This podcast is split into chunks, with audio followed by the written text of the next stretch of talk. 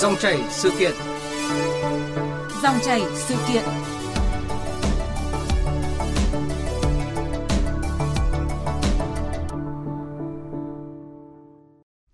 Thưa quý vị và các bạn, những năm gần đây, phim remake, thể loại phim có kịch bản nước ngoài được Việt hóa, bùng nổ ở cả hai mặt trận, điện ảnh và truyền hình.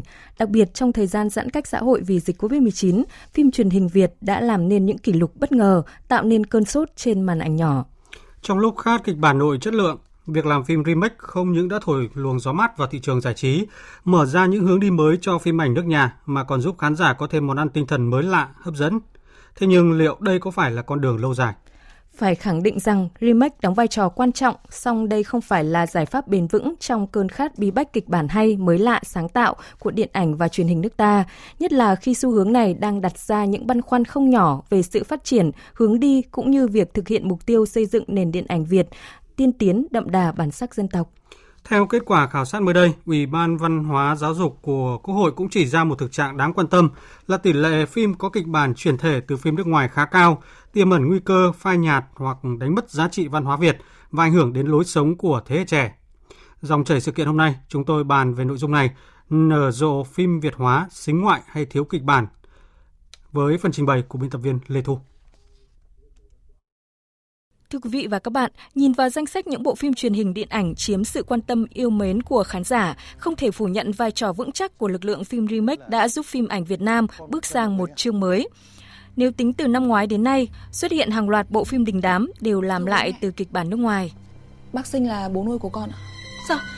Con... con... Sao con có thể là con nuôi của kẻ tình nghi giết người được chứ? Nam, con có bị nhầm lẫn gì không đấy?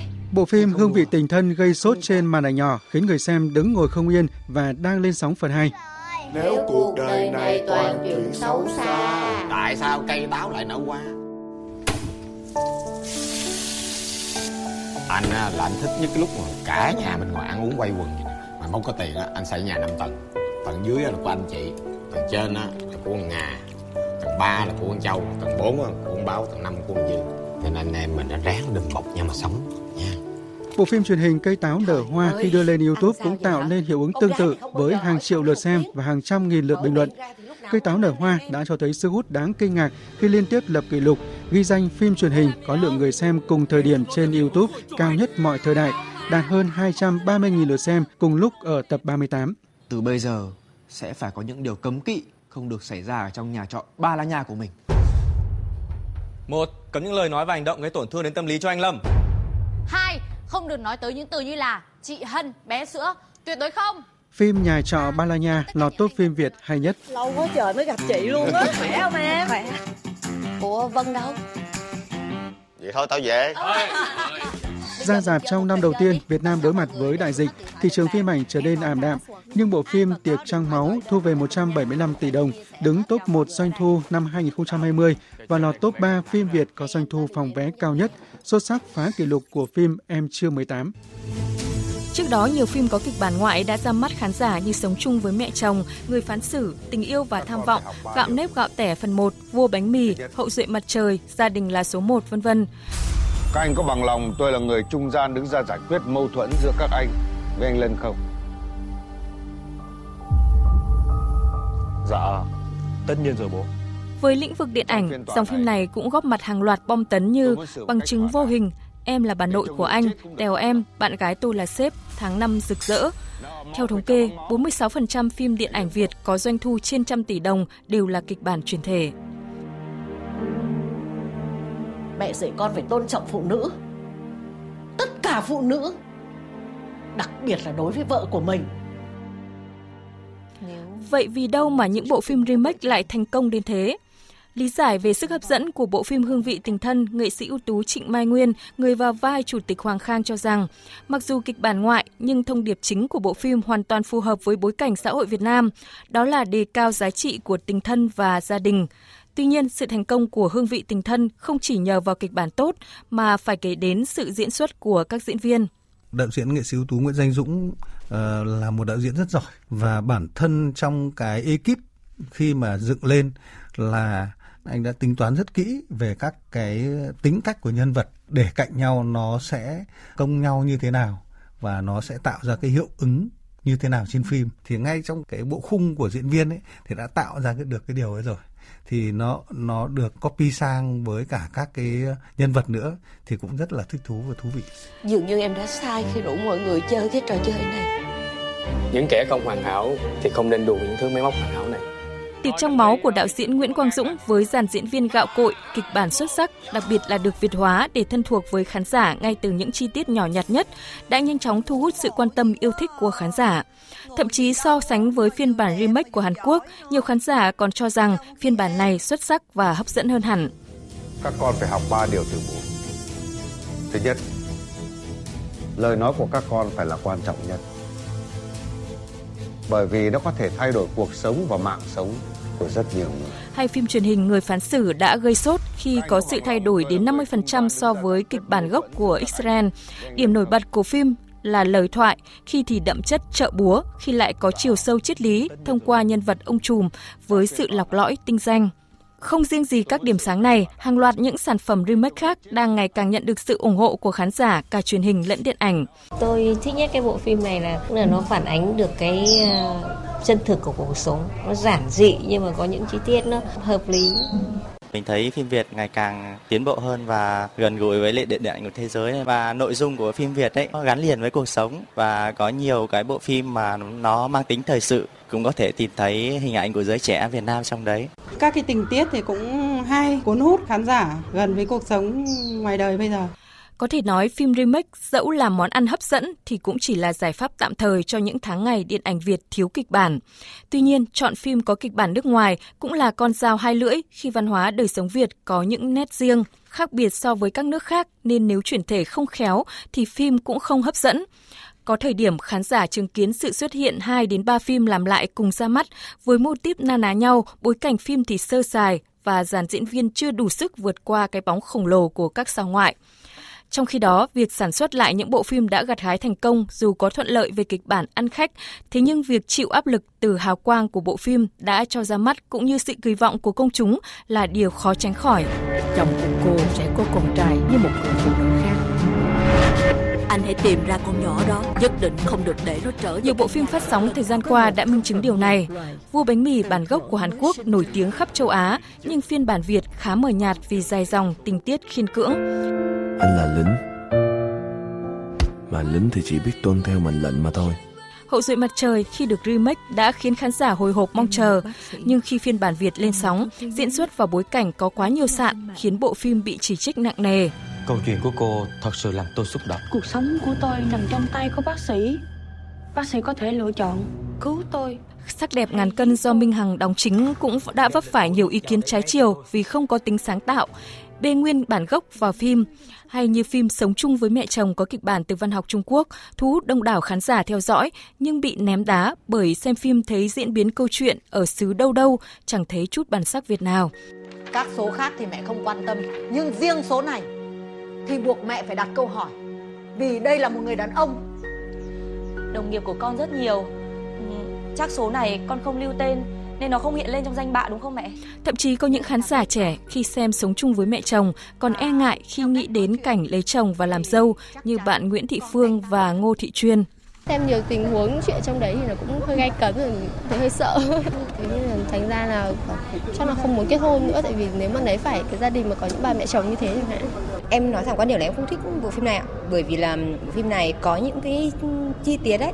Thứ nhất là nó hơi lấu bịch và sự không em cảm giác nó không đúng sự thật bộ phim này lên ấy, thì là vô hình chung nó làm cho bản thân những người trẻ như em là có cái ác cảm về mẹ chồng Thưa quý vị và các bạn, Việt hóa kịch bản phim nước ngoài đang là một giải pháp cứu cánh bởi phim Việt hiện tại đang thiếu bột để gột nên hồ.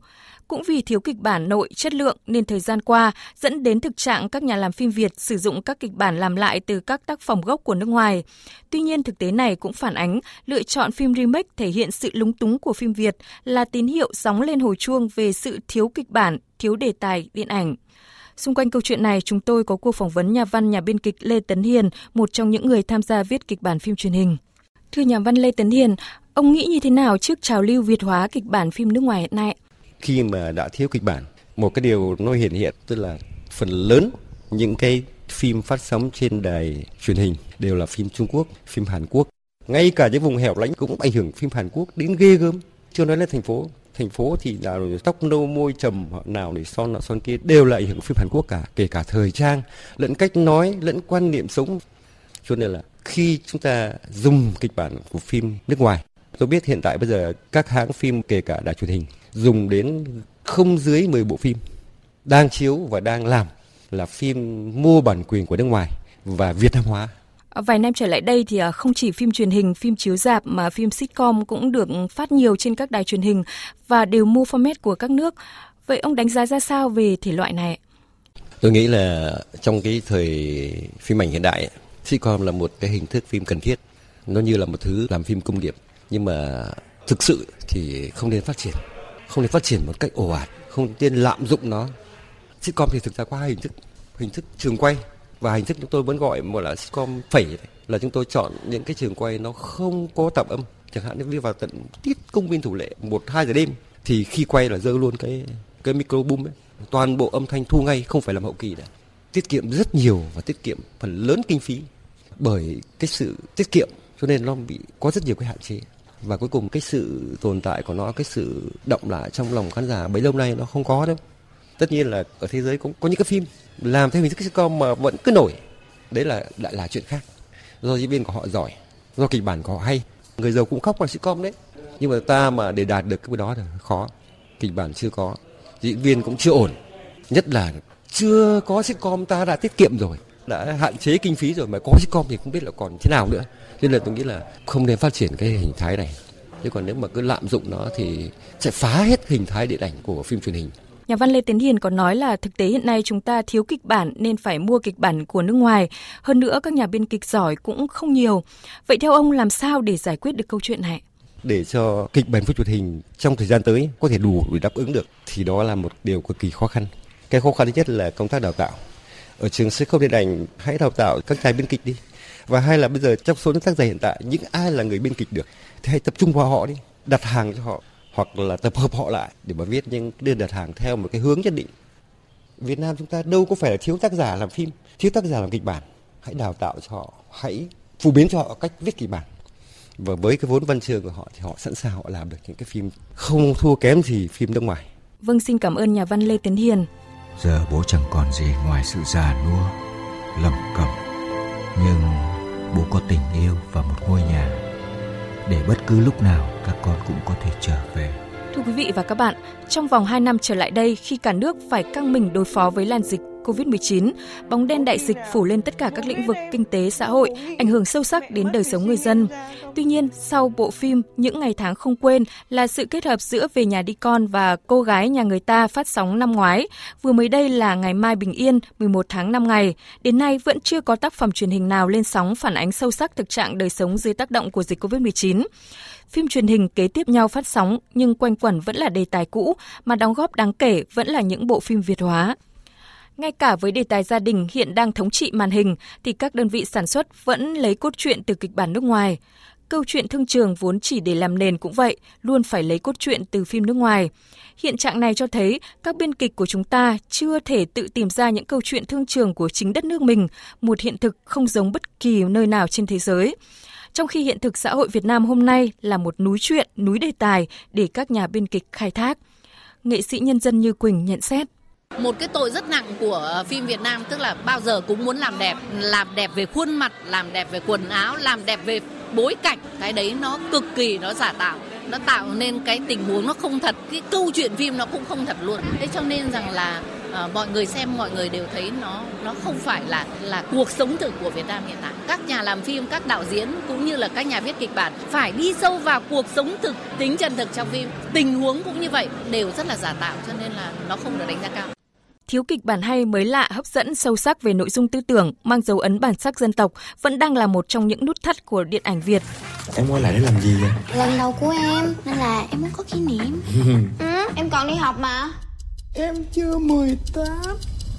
Hiếm hoi lắm mới có một vài bộ phim thành công với kịch bản Việt như Em chưa 18, Tôi thấy hoa vàng trên cỏ xanh, Mắt biếc. Các nhà sản xuất vẫn đang đau đầu tìm kịch bản hay, khâu quan trọng nhất để gột nên một bộ phim hay. Biên kịch giỏi đã ít, song công tác đào tạo bồi dưỡng biên kịch ở nước ta cũng chưa được chú trọng. chương trình học cũ, xa rời thực tế, ít tạo điều kiện để các nhà biên kịch trẻ tìm được công việc tốt, nâng cao tay nghề dẫn đến tình trạng rơi dụng nhiều người có tâm huyết trong khi thực tế lại thiếu những biên kịch thực sự giỏi.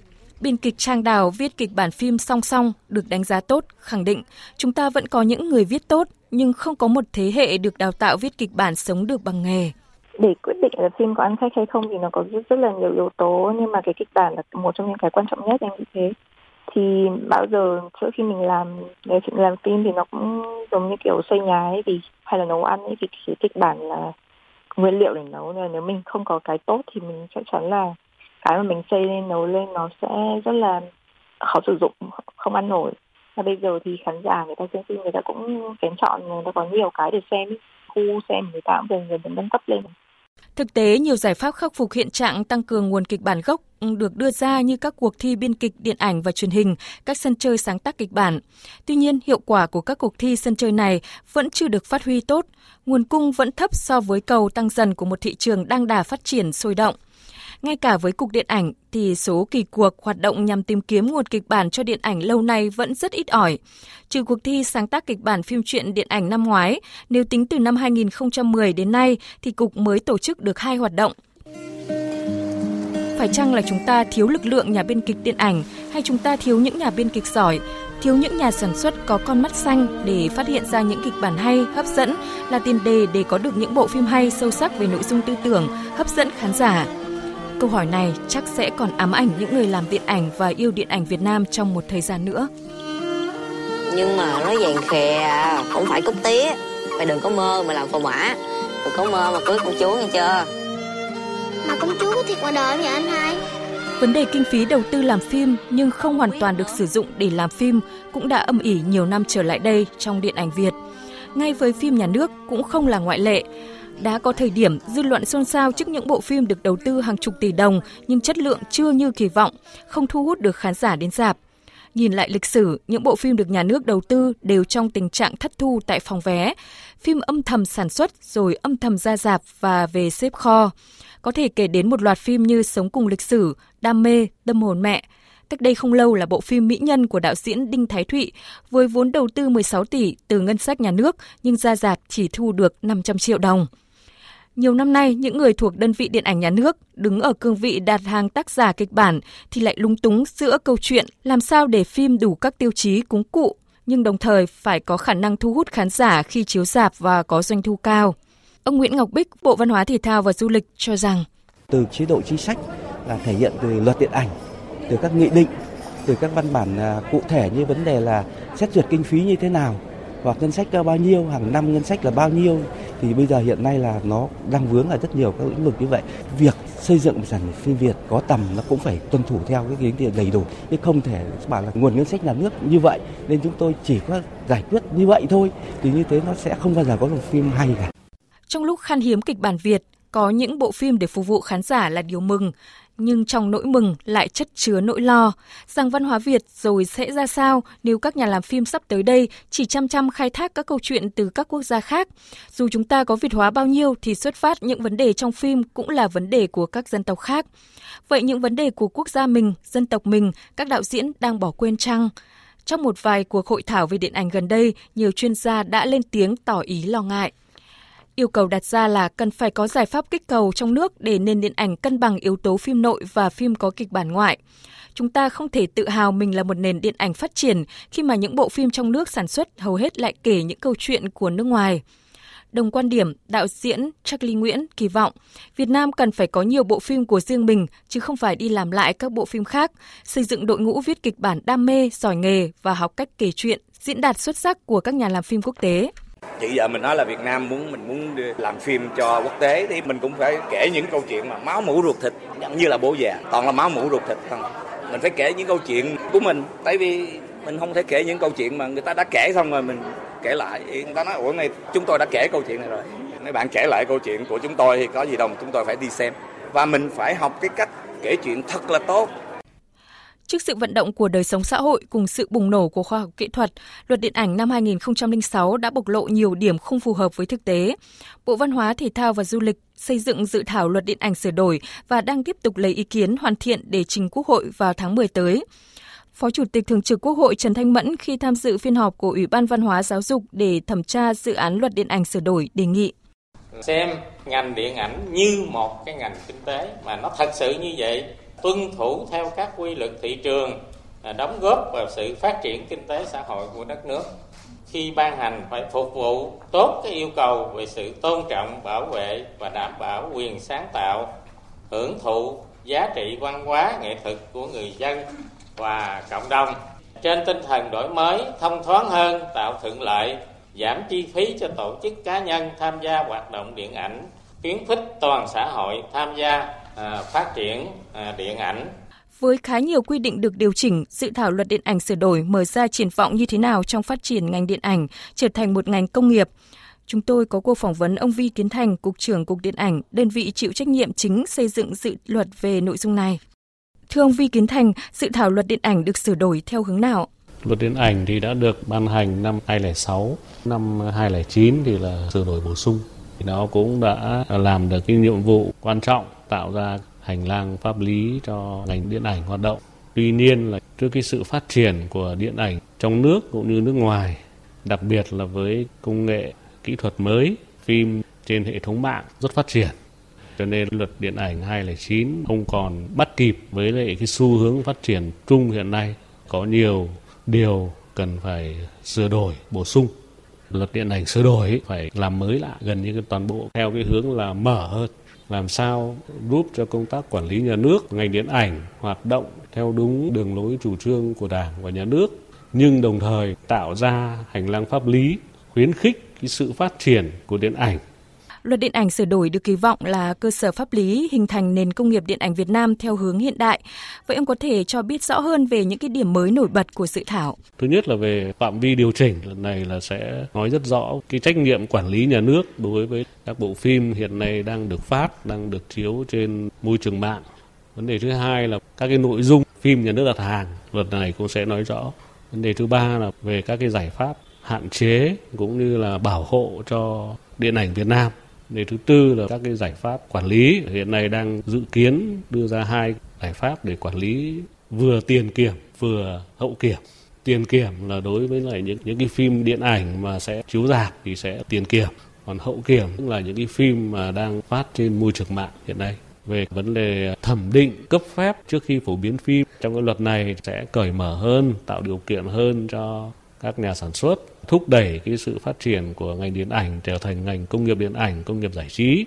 Để điện ảnh phát triển, một trong những cái quy định được quan tâm hiện nay đó là đề xuất thu quỹ hỗ trợ phát triển điện ảnh bằng cách là trích tỷ lệ phần trăm doanh thu chiếu phim tại các rạp. Xin ông cho biết lý do của đề xuất này việc phát triển ờ, ngành điện ảnh, đặc biệt là trong lĩnh vực sản xuất hiện nay đang gặp rất nhiều khó khăn về kinh phí. Các nhà đầu tư ở phía Bắc rất là ít, chủ yếu là có các nhà đầu tư ở phía Nam. Nhưng còn nhà nước thì cũng đặt hàng nhưng mà cái số lượng phim không nhiều. Cho nên là ngành điện ảnh thì rất kỳ vọng là sẽ có được một cái quỹ điện ảnh để giải quyết các vấn đề về ờ, sản xuất phim, hỗ trợ đầu tư cho các cái dự án phim, đặc biệt là các cái dự án phim của các nhà làm phim độc lập các nhà làm phim trẻ đấy là cái mơ ước mà đã được đưa vào luật điện ảnh từ những năm 2006 rồi 2009 và bây giờ ngành điện ảnh thì rất là muốn quỹ này nó sớm ra đời. Vâng xin cảm ơn ông Vi Kiến Thành. Còn cái này. Một phần bánh này nặng 87 gram, trong đó 74% là cát, 48% là đường trắng, còn lại là bột, mì và hương liệu. Là hắn ta đã chọn nhầm kẻ thù rồi. Thưa quý vị và các bạn, không chỉ giới chuyên môn mà cả người xem vẫn luôn chờ đợi và hy vọng vào một nền phim ảnh made in Việt Nam đầy chất lượng, ngày càng có nhiều biên kịch tài năng hơn để phim Việt hóa phải nhường sân, thậm chí là bán được kịch bản Việt cho các nước khác như Em chưa 18, Bóng đè để cạnh tranh ở thị trường thế giới. Theo bà Ngô Thị Bích Hiền, giám đốc điều hành công ty BHD Thành phố Hồ Chí Minh, phim Việt phải tạo được doanh thu ổn định ngay trên sân nhà. Trước tiên thì nó phải tốt cho thị trường Việt Nam trước, tại vì nếu mà các nhà sản xuất không thu được tiền ở đây thì lại không thể làm những cái bước phim tiếp theo nữa. Còn cái thứ hai nữa là làm sao với những cái nhà biên kịch và đạo diễn trẻ các bạn gần như bây giờ nó đã phẳng rồi, thành ra là cái cách tiếp cận ấy, với cái cách đặt vấn đề của các bạn, cái câu chuyện, cái cách kể của các bạn nó sẽ phù hợp với cả bên nước ngoài và họ cũng sẽ cảm thấy là thú vị hơn và và hấp dẫn hơn cho khán giả của họ để họ sẵn sàng bỏ tiền ra mà mua. Còn theo bà Ngô Phương Lan, Chủ tịch Hiệp hội Xúc tiến Phát triển Điện ảnh Việt Nam, để tạo được thương hiệu phim Việt, trước tiên phải đầu tư chất lượng. Từ trước đến nay ở Việt Nam thường hay quan niệm điện ảnh là một ngành nghệ thuật, chỉ là tác phẩm mà thôi, mà chúng ta quan tâm đến điện ảnh, muốn cho nó phát triển thì phải quan tâm một cách đầy đủ. Có nghĩa điện ảnh là một ngành kinh tế, điện ảnh là một ngành công nghiệp, làm sao mà xây dựng một cái nền điện ảnh nền công nghiệp điện ảnh Việt Nam vừa phát triển bền vững và hướng tới là có cái sức cạnh tranh quốc tế. Như vậy có thể nói, nếu không giải quyết tốt tận gốc các vấn đề của điện ảnh thì câu chuyện quan trọng nhất trong quy trình làm phim là khâu kịch bản vẫn còn nhiều vướng mắc. Kịch bản là yếu tố đầu tiên để gột nên hồ là những bộ phim hay. Kịch bản Việt hóa là một giải pháp nhưng không thể là giải pháp lâu dài chủ lực nếu phim ảnh nước nhà thực sự muốn trở thành một nền công nghiệp chuyên nghiệp. Thậm chí tự tin biến giấc mơ xuất khẩu phim thành hiện thực Minh không cho mẹ vay tiền đúng không? Thế thì mẹ sẽ đi tìm bố chúng mày để mẹ xin tiền. Mẹ không cảm thấy xấu hổ à? Mẹ phải để cho chị em con sống nữa chứ.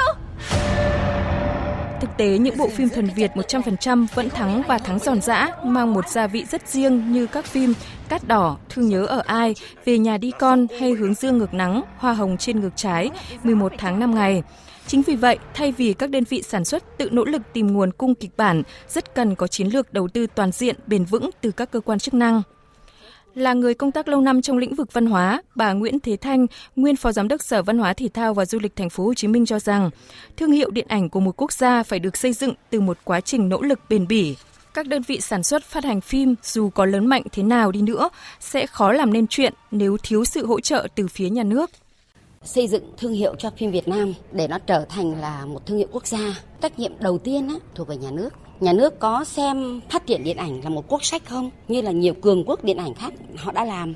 Có chính sách từ việc đầu tư tài chính, về thuế, về cho vay với lãi suất bằng không hoặc là rất thấp so với các cái dự án kinh tế thuần túy khác. Tôi nghĩ là rất quan trọng. Thứ hai là cái sự hỗ trợ về quảng bá.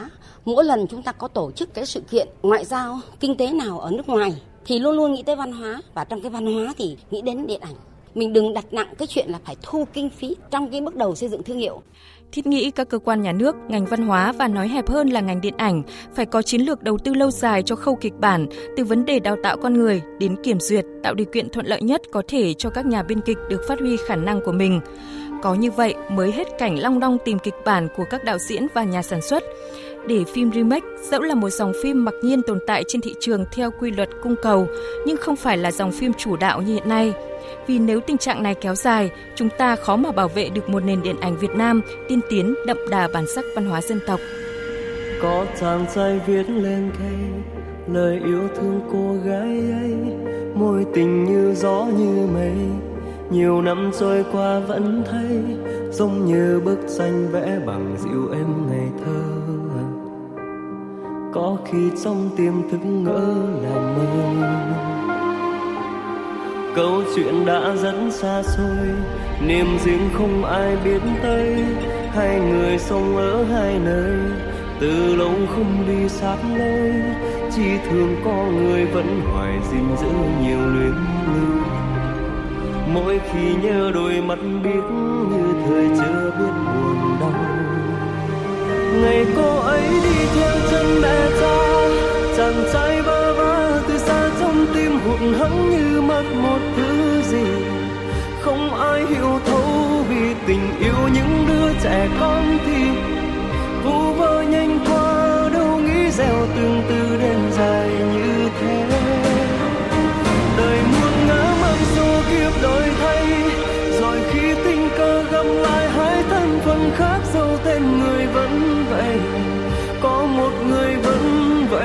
xa xa nhau là mất thôi. Tay không chung đôi, chỉ giấc mơ vẫn còn bồi hồi trọn đời. Bèo giạt mây trôi, chúng xa xôi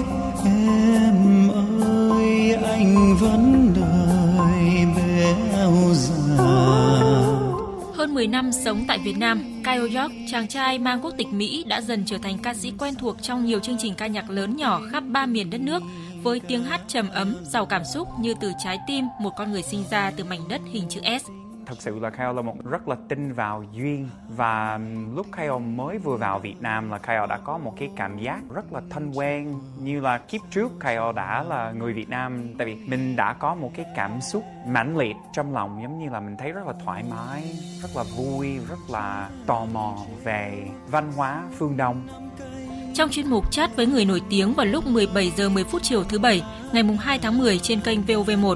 Mời quý vị và các bạn cùng nghe những tâm sự của Kyle York về tình yêu với mảnh đất, con người và văn hóa Việt, cùng những dự án âm nhạc của anh trong thời gian tới. Quên là câu chuyện nhỏ, mê